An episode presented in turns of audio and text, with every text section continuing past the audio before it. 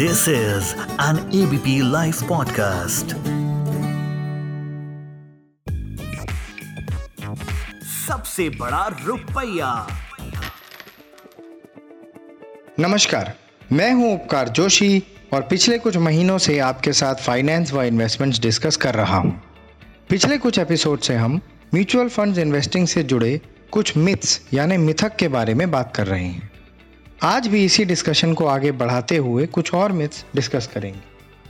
तो आज का आठवां मिथ है, जो फंड्स आज टॉप रेटेड हैं, बस वही फंड्स बेस्ट फंड्स हैं, और उन्हीं फंड्स में फ्यूचर में मैक्सिमम रिटर्न्स आएँगी। चलिए, इसको समझ लेते हैं। ये तो हम सभी जानते हैं कि इक्विटी व डेट मार्केट्स बड़े डायनामिक होते हैं। इनमें उतार चढ़ाव होता रहता है। साथ ही इकोनॉमी व पॉलिटिकल सिनेरियो भी हर वक्त एक जैसा नहीं रहता। और आजकल तो दुनिया के सारे देश आपस में कनेक्टेड हैं। और अगर दूसरे देशों में भी कुछ प्रतिकूल घटना घटती है तो उसका असर सभी देशों पर पड़ता है।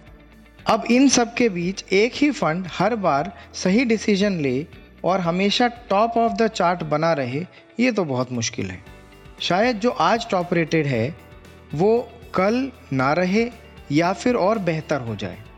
इसके बारे में निश्चित तौर पे कुछ भी कह पाना संभव नहीं है, परंतु एक टॉप रेटेड फंड आपकी शॉर्ट लिस्ट का हिस्सा ज़रूर हो सकता है। तो ये तो हुई टॉप पर बने रहने की बात। दूसरी और इक्वली इंपॉर्टेंट बात यह है कि क्या पास्ट की अच्छी परफॉर्मेंस फ्यूचर में भी अच्छी रहेगी? क्या ये कोई ज़रूरी है? बिल्कुल नहीं।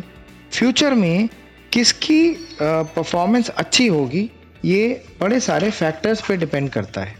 इसलिए एक अच्छी शॉर्टलिस्ट बनाएँ, उनसे अपनी ज़रूरत मुताबिक उनको ट्रैक करें और इन्वेस्टमेंट करने के बाद भी रेगुलर इंटरवल्स पे रिव्यू करते रहें। या फिर किसी एक्सपर्ट से सलाह भी कर सकते हैं।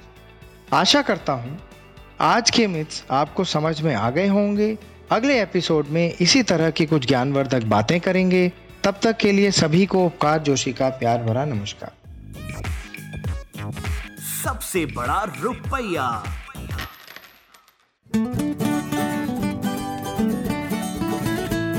This is an ABP live podcast